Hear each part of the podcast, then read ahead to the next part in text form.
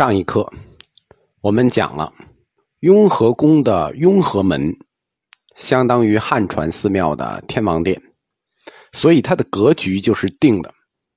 弥勒佛两旁站着四大天王，雍和门内的四大天王，它的样貌和特征跟汉传寺庙的四大天王一致，但是有一个细节，大家都没有注意。就是雍和宫的四大天王，它的排列顺序和汉地寺庙是反的。东方天王不在东边，在西边；西方天王反而站在东边。我不说，你们肯定看不出来，奇怪吗？不奇怪，这就是藏传寺庙的特点。我们汉传佛教是以左手为上手。藏地佛教是以右手为上手，北京建筑都是坐北朝南的。弥勒佛他的右侧就是西侧，那他就是上手，所以东方天王反而要站在西边。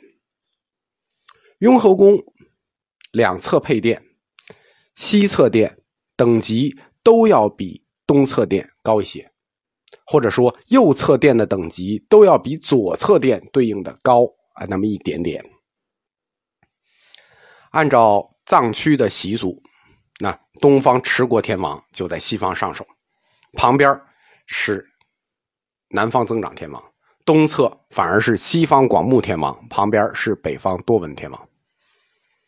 这四大天王呢，他本来是古印度神话里的神。他的形象是早于佛教形成的，但是佛教把它吸收成了护法神，作为佛门的护法。早期把他们吸收进佛教的时候呢，他们并不是这个形象，因为我们中国早期石窟造像里也有四大天王，但是他们是护法力士形象，不是今天这种形象。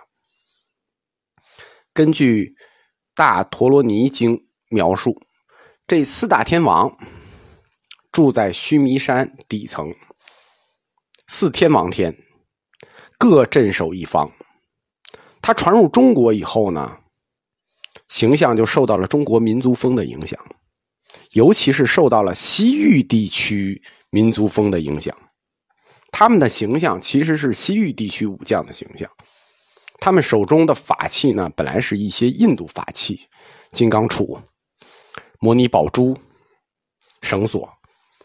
但是传入汉地以后，就汉化了，逐渐汉化了。最后，嗯，元明两朝这种香卷画本的影响，在香卷画本的推动下，就是在佛教文学的推动下，四大天王手里的这些武器，就变成了我们今天看见的什么琵琶呀、宝剑呀、蛇呀、雨伞呀。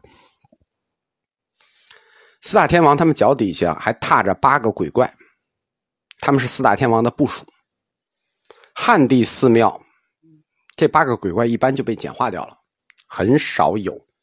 但是雍和宫四大天王殿脚下还有，因为这八个鬼怪它代表的是佛教的八部众，就是金庸小说里说的那个天龙八部，或者说龙神八部，也叫龙神八部，就是天神、龙王、药叉、金翅鸟、歌神啊这些。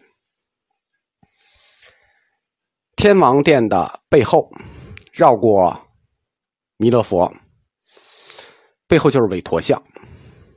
韦陀他跟四大天王一样，他也是古印度的天神韦坤。后来呢，也被吸收进了佛教。他隶属于南方天王，是南方天王手下的八部众之一。他带领的呢是三十二神将。所以他又叫韦陀天。据说释迦牟尼圆寂之后，他的舍利子被盗，是韦陀天追回来的。因为此功绩，就以护法的身份，作为寺庙的守卫者。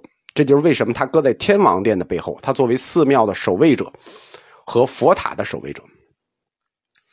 关于韦陀护法的这个描述呢，我们汉地最早出现。是在大慈恩寺三藏法师传里头，但是我们供奉韦陀，唐和五代期间没有，供奉他是宋代以后的事儿。韦陀手中也没有武器，这个武器是后来加上去的，就是金刚杵，啊，寓意呢就是能断一切烦恼。汉化的这个韦陀手持的金刚杵，我们就说它的方向跟这个禅林能否挂单有关。同时我们讲过，我们不讲了。在天王殿这个韦陀像的两侧有两张唐卡。大家可以注意看一下，这两张唐卡尺幅不大，一般就错过去了。但是你们仔细看一下，可能一时也看不明白他画的是什么。天王殿韦陀像两侧的唐卡画的是关羽，关羽真像，就是关羽真的长什么样呢？就长这样。据说。关羽的真相在中国有两张真相，在哪儿呢？在湖北省荆州关羽将军衙署里。乾隆皇帝就让人把这个关羽真相取回来，画了两幅，送回去了。一幅挂在当时西路的关帝庙，一幅挂在宫里。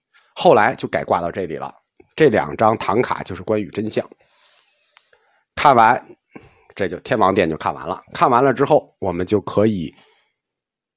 走出去，通向雍和宫正殿的一道，出了天王殿就是一道。